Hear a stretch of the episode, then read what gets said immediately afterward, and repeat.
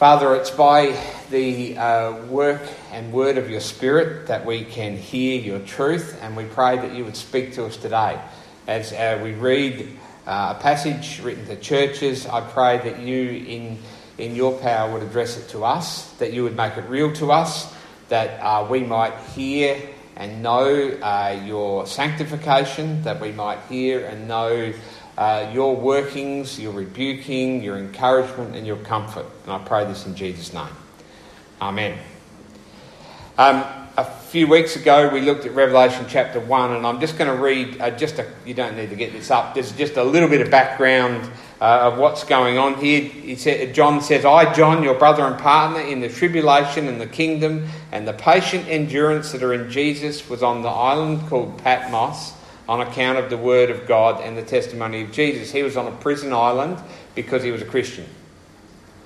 I was in the Spirit on the Lord's day, and I heard a voice behind me, uh, a loud voice like a trumpet, saying, Write down what you see in this book and send it to the seven churches. Then he names seven churches, and these letters are going to go to each church. Um, and then he turns and he sees someone uh, behind him who's speaking, and, and he has this incredible vision of Jesus. And Jesus is walking between lampstands. If you can imagine a, a room, I don't know how you picture it, and there's these seven lampstands, and Jesus is walking in between them. And then later, uh, at, the end, at the end of the chapter, it says this The seven lampstands are the seven churches it, introduces you to something in the Revelation, uh, which is it's figurative. There's figurative language right through it. So whenever you see a lampstand, we're not talking about a lampstand, we're talking about a church. What does a lampstand do? Well, it shines light, doesn't it? A lampstand that you, yeah, shines, shines the light to the world. Uh, and that's what the church is, isn't it? And Jesus is walking among the seven churches, he's observing them, he's with them, He's speaking to them, and um, he gives this message through John to them. But this message is not just for John, because um, it says in verse 7 of chapter 2 Whoever has ears to hear, let them hear what the Spirit says to the churches. In other words, it's not just, I, I'm writing to this church, but this message is for all the churches because every part of every message relates to all churches. Okay? It's important for us to see that. And through this, Jesus is bringing his guidance, he's bringing his comfort, he's bringing his discipline to his beloved churches. Jesus loves his churches, and so he brings uh, his guidance, his comfort, his discipline. Okay. We uh, had three daughters, as some of you might know, and I, I just want to give a bit of understanding to this. This is a very bad analogy, but I'm going to do it anyway. Um, when we were raising our children, uh, one of the really important things to do as a parent is to observe your children. You watch them. Uh, what are they doing? How are they speaking? What are their habits? What's their character looking like? Those sort of things and teaching them, loving them, caring for them, disciplining them in light of what you see. Now, so, so often we talk about discipline, we think naturally of smacking, and there's nothing wrong with that. This is going on podcast. okay. But there's, that's, that's only a very small part of discipline, actually. A lot of discipline is just plain instruction. And um, we, we had at, at, the camp, someone asked a question at one point, you know, about disciplining your children, and, and so much of the focus is they've just done wrong, discipline them. That's important. But how about teaching them when they haven't done wrong? You know, when the Bible says, when you're driving down the road on your donkey, talk about the law of God with your children. When you're sitting around the house, not just when they're done wrong, that's not the only time the law's used, actually, is it? It's all the time. So teach your children, watch what they do, observe them, instruct them, discipline them. If they're really down and depressed, you know, that's not the time for punishment, is it? That's the time for sitting with them, encouraging them, hugging them even. Yep, loving them. And when they're doing things wrong, point it out, It's really important because this is life giving for children. Does that make sense? And teach them the things of God. Okay, now, all of that is saying, why is Jesus walking among these lampstands? Exactly that. He's looking at his churches, he's looking at his children, and he's bringing them messages particular to them. He's working on them all the time. Now, the difference is between my analogy and this one is uh, Jesus doesn't need to ask them questions to find out what's going on in their heads, and uh, he sees everything. He knows everything. He knows what's going on. However, um, this is about the love that God shows us. He loves us. Now, we're talking more here in the area of what people call sanctification. God is training, He's disciplining, He's building up. This is His children. He has saved them. He's shown that love which says, For this, this is love, not that we love God, but He loved us and sent His Son as a propitiation for our sins. He's done that. But also, the Lord disciplines the one He loves, and He chastises every son whom He receives. That's, that's Hebrews 12 7. So there is a love that saves, and there is a love that brings an ongoing reform and shaping of us. But also, just notice this this is not talking just about individuals. We naturally think down that path. This is talking about churches. And often churches will kind of have a character which is similar to most of the people in there. And he addresses churches. And it's really important to address churches because churches are a gathering. They are people who are bouncing off each other, who are teaching each other, who are shaping each other. So we, we actually are there to speak the gospel to each other to tell the truth to each other. That's a really important part. It's a dangerous church when you have a leader who's a 10 foot above all other authority like me, you know, and everyone's too scared to tell him anything. Uh, you got Russia there, haven't you? And, and because, so, so then it's, the whole word of God becomes one person and it, and it becomes ugly.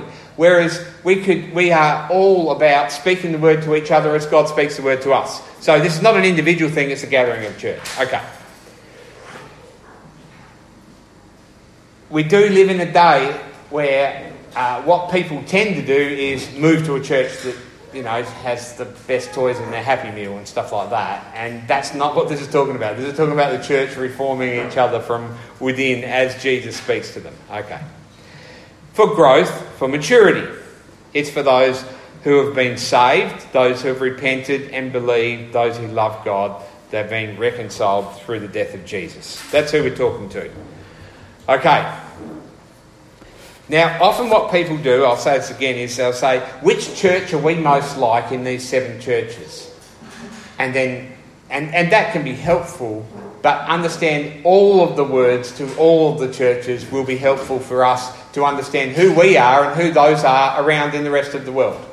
They'll give us, they'll, they'll help us with that. But Jesus speaks personally uh, to each of those, to the churches. Now, these churches, these seven churches, are basically all located in what would be modern day Turkey. Some of the towns still there, most of them are gone. There's not even anything there anymore. But each church is given promises. Each church is told something about the character of Jesus. Each church is told, I know. Jesus says, I know things about you. I'm observing them. And each church is dealt with according to its works, what it's doing, according to its character, how it's loving. Each church is either rebuked or encouraged or instructed or all three. Each church is reminded that Jesus will come again. That's pretty important for us, isn't it? Do you know, one day Jesus is going to return. It's going to be a good day. It might be after we die, it might be before, but it's going to be a good day. And each church is told uh, something uh, an important truth which will help them to overcome and the rewards they'll receive. So, with all of that, that's a big introduction, um, and we're going to start in chapter 2, verse 1. To the angel in the church of Ephesus, write the words of him who holds the seven stars in his right hand. Now, we're told in chapter 1 that those stars are angels. Who walks among the seven golden lampstands, that's the churches. I know your works your toil and your patient endurance, and how you cannot bear with those who are evil, but have tested those who call themselves apostles and are not, and found them to be false. I know that you are enduring patiently and bearing up for my name's sake, and you have not grown weary. So he starts by giving them a great encouragement. This is the church of Ephesus. In Acts 19, we're told Paul founded this church. And then later on, John was a pastor there, and Timothy was a pastor there. And when they had Timothy, they went, Oh, he's not as good as John. Oh, I like Paul better. But anyway, that's beside the point. Okay. Um, and, and it seems like there's this uh, a star in his right hand, an angel that seems to oversee a church. That's pretty cool, isn't it? Don't know how it works, but this angel ministers, does their duties within the church. And Jesus has authority over the churches. He is the head, they are the body. And so he leads his church. He is active. And he says, I know your works. That could be both encouraging and a little bit frightening. It should be both, really, shouldn't it? But, I, but he sees what we do and the thing is, he didn't just see what we do, he knows the motives behind it. That's why it's a little bit frightening. I really, you know, looking after people while you're doing it, so they like you. Yeah. But he knows, he knows what goes on, he knows the motives, he knows what's self glory, and so on. And this church in Ephesus is known for toil, for patient endurance. They do not tolerate wicked men. It's an important part of the church. Because if you tolerate evil within the church, the church is in, the church becomes insipid and weak, and uh, and it, in fact it walks away from God. But this church has persevered; it's maintained purity and faith and practice. That's good. But then in verse four he says, "But I have this against you: you have abandoned the love that you had at first. Remember, therefore, from where you have fallen." Repent and do the works you did at first. If not, I will come to you and remove your lampstand from its place, unless you repent. This church had abandoned their first love. And that word abandon doesn't mean they just, you know, just forgot. It's more of a deliberate walking away from.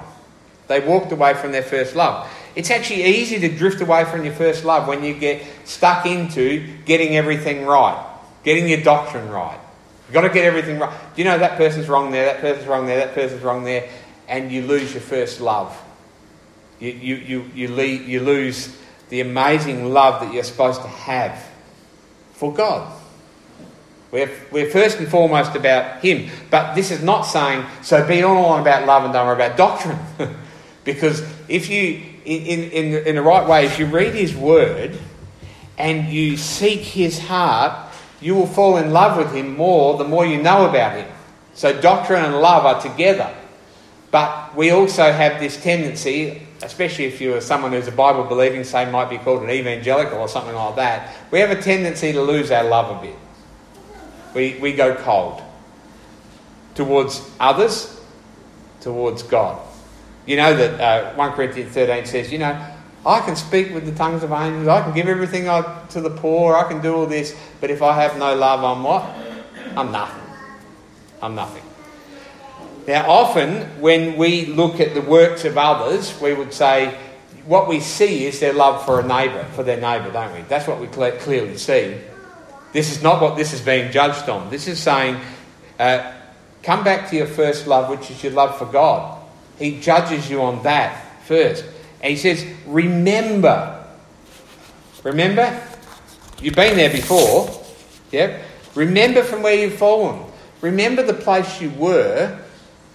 Go back to there, repent, and do the works you did at first. Now, those works are not talking about now, get your doctrine right, now go and do good deeds for the poor. It's saying the works you need is to, is to love God with, with all your heart and soul and mind and strength, like you used to. You've drifted away from that. So remember it and go back to it. They're told to repent twice. There is a sober warning the lampstand will be removed. Be, your light will be snuffed out, in, in a sense, is what he's saying. Now, in case that brings up a whole lot of fear, this is my belief is that God's warnings in Scripture those who have the ears of the Spirit will hear. Do you understand? He gives warnings to those he loves because they will hear the words and they will change. But that doesn't mean, uh, this, sorry, I'm not saying so it's all going to turn out good in the end. You know that if you turn from uh, your first love, uh, well, the candle will be snuffed out. In verse 6, yet this I, you have, you hate the words of the Nicolaitans, which I also hate. Now, we all know who the Nicolaitans are, so I'll just move right on. Um, that was a joke. Oh, I was, yeah, okay. Um, actually, they don't know a lot about who the Nicolaitans were. Uh, they were a group within the church, obviously, and they practiced some form of immorality. Um, maybe a lot of people say they sort of had an air of superiority. They thought they were better than others. Who, who knows uh, for sure? But there is always people rising within the church who have some good ideas, some new ideas, who try to suck people in and take them away from the core. Is that true? Yep. Um, it, it, like endless amounts of people will tell you some law, some important new prophecy, some important new revelation, something else to take you away from the centrality of Jesus Christ and what He's done for you. They are always looking to do it. Hold on to the centre, and whoever the Nicolaitans are, don't go there. Do you understand what I'm saying? It is the gospel, it is what Jesus has done and continues to do for us. It is what he's done on the cross once and for all to forgive our sins. That as we go back to that again and again, we are kept soft towards God. Yeah? Peter in, in, in uh, 2 Peter 1, he has a, a he talks about the effectiveness and productiveness. Uh, he talks about uh, add, make every effort to add faith, goodness, and goodness, knowledge, and knowledge, self control, and self control, perseverance, perseverance, godliness, and godliness, brotherly kindness. If you possess all these things, you'll be, you'll be effective and productive, right? So he's saying, make every effort to do these things. Then he says, but if anyone does not have these, he is short sighted and blind and has forgotten that he's been cleansed from his past sins. He's saying if you're not working as you should as a Christian, there's something you've forgotten, which is it's the same deliberately forgotten word. You've forgotten the gospel of Jesus Christ. Keep going back to Him, and then you'll have what you need to do the works that God calls you to, to drive out sin, to, to drive out bad doctrine, to live for Him. Do you understand what I'm saying? You'll recognise the Nicolaitans not so much by what they say. Because we often talk about this as a church, is sometimes, and you'll get a nice shiny book from the Koorong, and you'll say, it's kind of all right, and I can't pick that many faults with it, but there's something wrong. It's often not what's said, it's what's not said. Is it based on Jesus Christ and what He's done? Is that the heart, the foundation, the centre of everything? If it's not, this, it's actually askew. It'll take you on a path that, yeah, I don't know what the Nicolaitans are into, but a path that will take you away. And God hates that. You understand what I'm saying? Okay, he who has an ear to hear, let him hear what the Spirit says to the churches. To the one who conquers, and this conquering really means, or overcoming means, the one who does what you've just been told. I will grant to eat of the tree of life which is in the paradise of God. Now, not everybody has an ear to hear the word of the Spirit. Do you know that? The, the Spirit, the Holy Spirit lives in that sense in all who believe. Yep. If you don't have, so how do you receive the Holy Spirit? By trusting in Jesus, by repenting from your sins, to trust in Him, you will receive the Holy Spirit. Yep. And the Holy Spirit's going to start working in you immediately teaching you, and so on. Okay, so if you have the, the ears of the Spirit, then do what this is saying. Because the one who has these ears will end up eating from the tree of life. That one that we were separated from when the first couple sinned in the garden. We were restored to at the end of the Revelation where we can eat from it day and night, but it's the cross of Christ that has done this restoring work for us.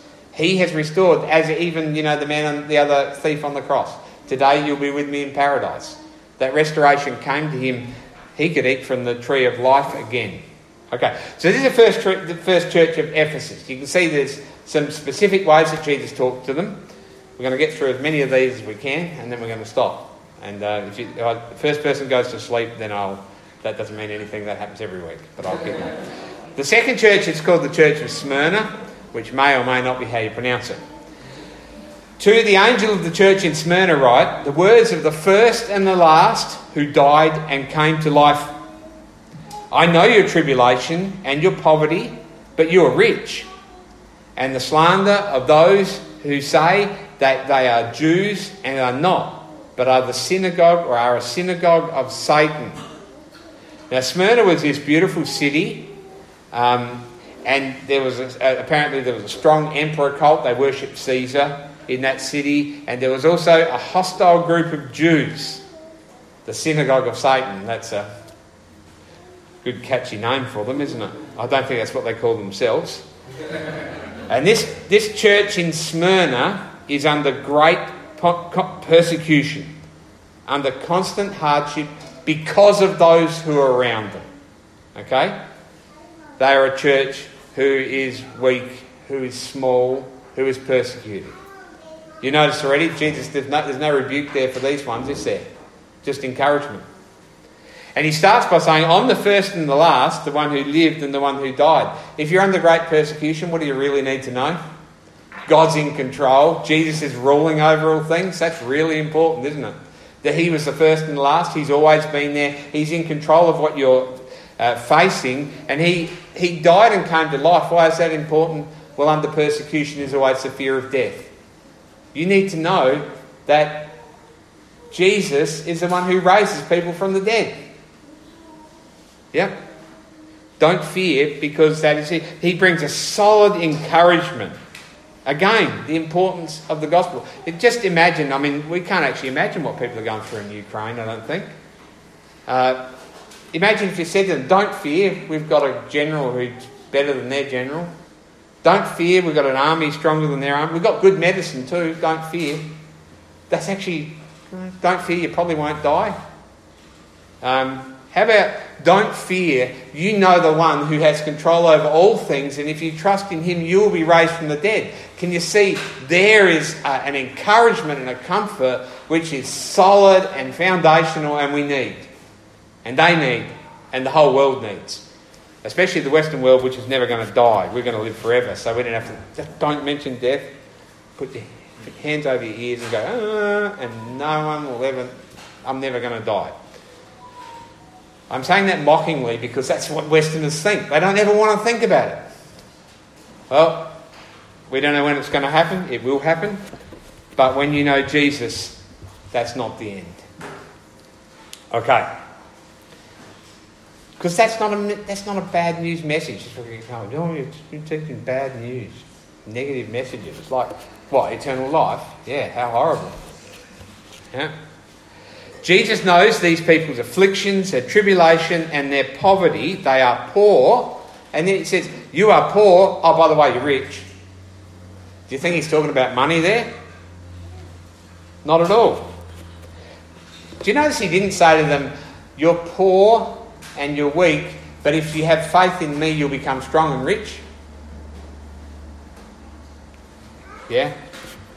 No, he tells them about the eternal treasures that come through Christ, not the fleeting things of these lives. Does that make sense? Don't get caught up in the desire for the riches of this world. Jesus calls them weeds that are going to come up and they're going to choke you they're going to strangle you out. Here's a church that is weak, it's hated, it's persecuted, it's poor, and Jesus says to them, By the way, you are really rich. You have got what counts in your life.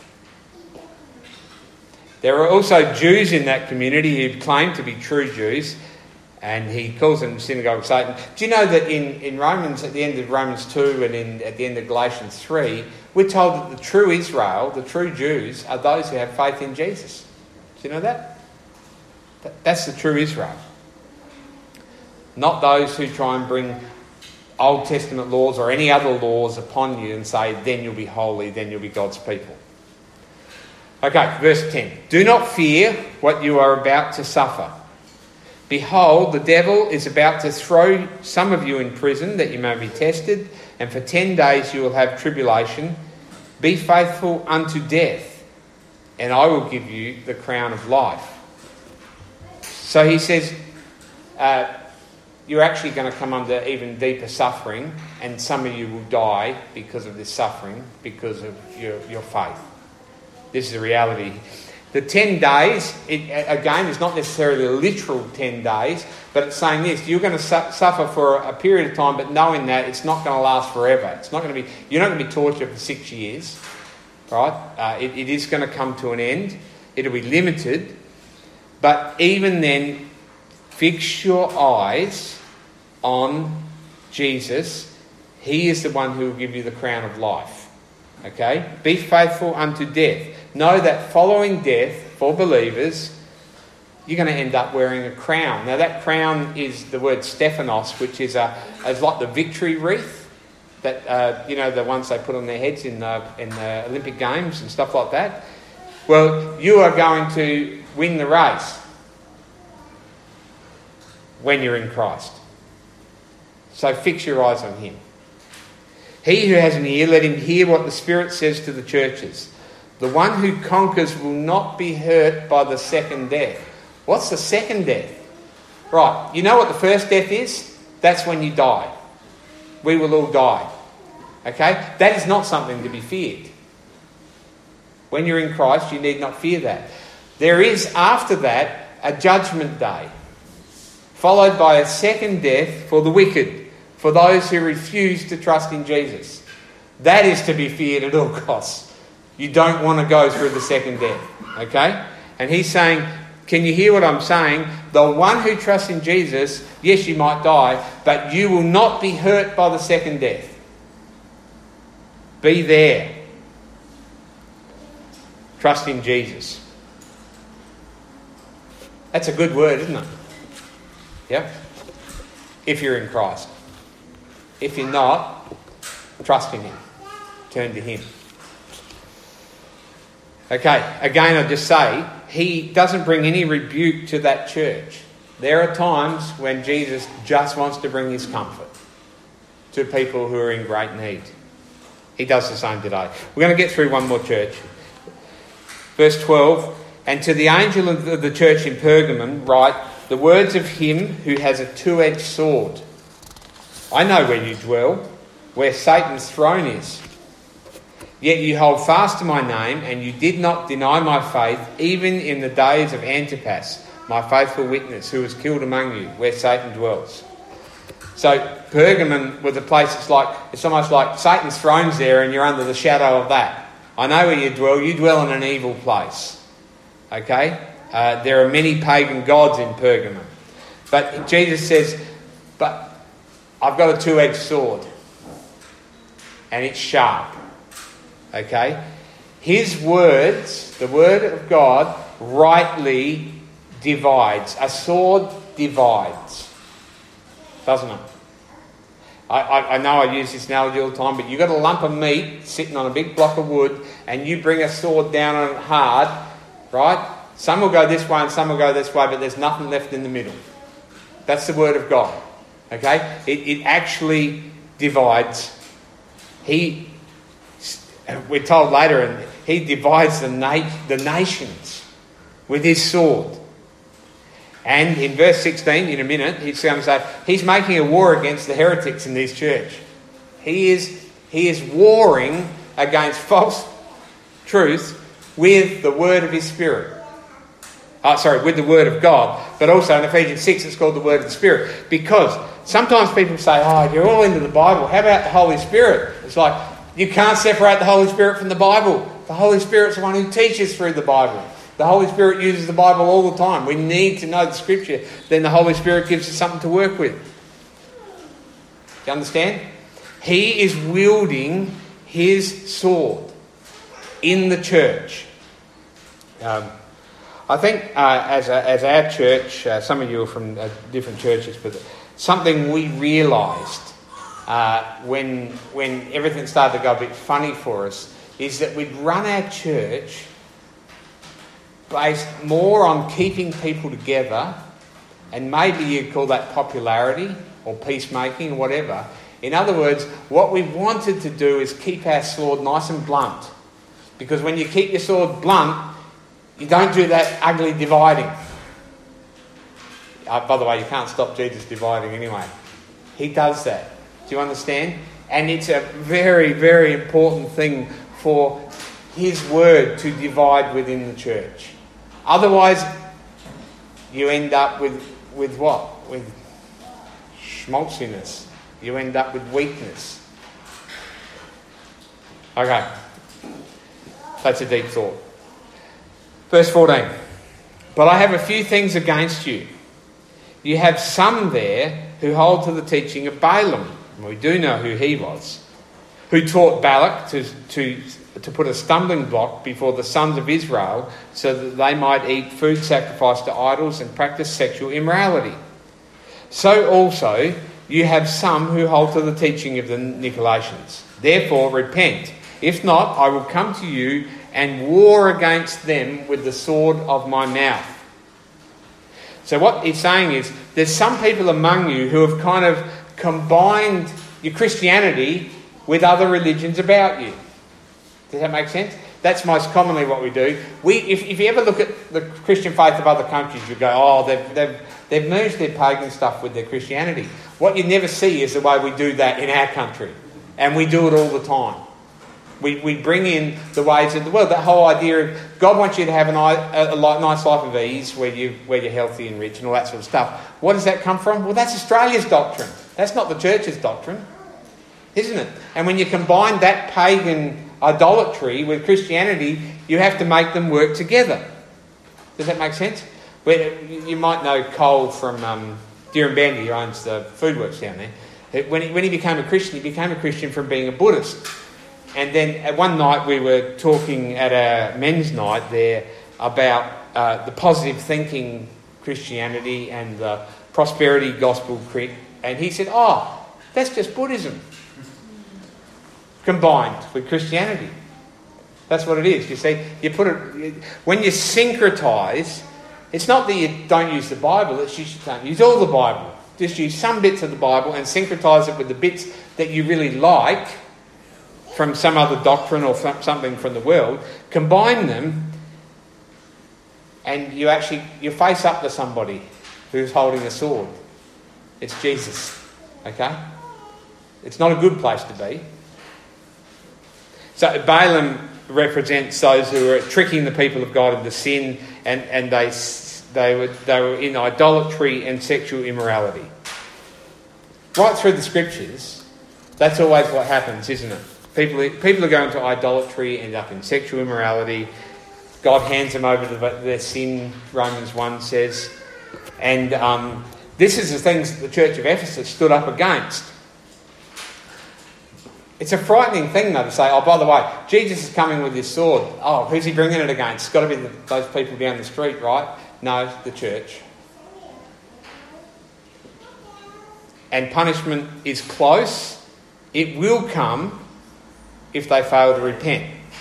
So, if you want to apply this today to yourself, if you're living in idolatry, if you're worshipping something apart from God, if you're putting your hope, if you're serving anything that's not God, or if you're living in sexual immorality of any sort, then repent quickly. That's what it's saying. Quickly. He who has an ear, let him hear what the Spirit says to the churches. To the one who conquers, I will give some hidden manna, and I will give him a white stone and a new name on that stone that no one else knows except the one who receives it. Now, there's a, so much imagery in, uh, in the Revelation. Hidden manna. You know what the manna was? In the desert, wasn't it? The food that God miraculously fed them with day by day to sustain them and keep them going. Jesus is the bread of life, isn't he? he, he in John 6, he says, I'm the manna from heaven. Um, he is God's provision for us. He is our sustenance through the journey through the desert. If you hear and obey and overcome and conquer, God will give you the manna you need. He will give you your daily bread. He will give you what you need for the journey you face. It may be a hard journey. It will be a purifying journey. That's the sword of the Spirit, the sword of God, the Word of God. It's, but it's a good journey. No one really knows what the white stone means, except for they do know this. On the island of Patmos, there's lots and lots of different colour stones on the beaches, but there are zero white stones. None of those. That's interesting, isn't it? Could mean that it's a promise that you get through God, which is rare. White often means purity. Yeah, this purity is rare, but it is really important, and you'll be given it when you obey Christ. Maybe that's what it means. Maybe it's something else. I like that. And you'll be given a new name, and your name is not just a name, it is your identity. It's who you are. It's more than just a title. We've gone through three churches there. What I want to hear now is simply this God is working in your life. Jesus sees everything you do, every thought, every motive, every word. He knows all of that. He loves you and He is refining you. He is purifying you. He is sanctifying, which sanctifying means holifying, making you holy. He is working on you. I think we all need to do this sometimes because we're all pretty self whatever. What's the word? Sometimes we should entertain, entertain the thought just for a minute that we might need changing. Just entertain that thought that God actually might be looking at something in your life and saying, that's actually not right. But just, just entertain the thought. Don't do anything with it, right? Don't go actually changing. Don't pray. I'm sorry, I just sarcasm, right? Pray. Seek Him. Allow His reform to work in your life. You don't want to come against the one with the sword who's all powerful. And remember your first love. Remember him. Allow his allow his rebukes and his comfort to comfort you. And when you're in your times of, uh, of really hardships, he will be there. You don't have to ask for that. He is there for you in those times. That's a, a really poor sum up of a, a great passage, but I'm going to pray. Father, we want to thank you for the word that you've given us and the word you gave to these three churches. And I want to pray, Father, that you would make them real to us, that you would minister to us at our point of need, uh, that your Spirit would powerfully work in us and bring us uh, your purity. And we want to thank you for your discipline. Even though sometimes we don't like it, we want to thank you that you love us so much that you are changing us and working on us. And I pray this in Jesus' name. Amen.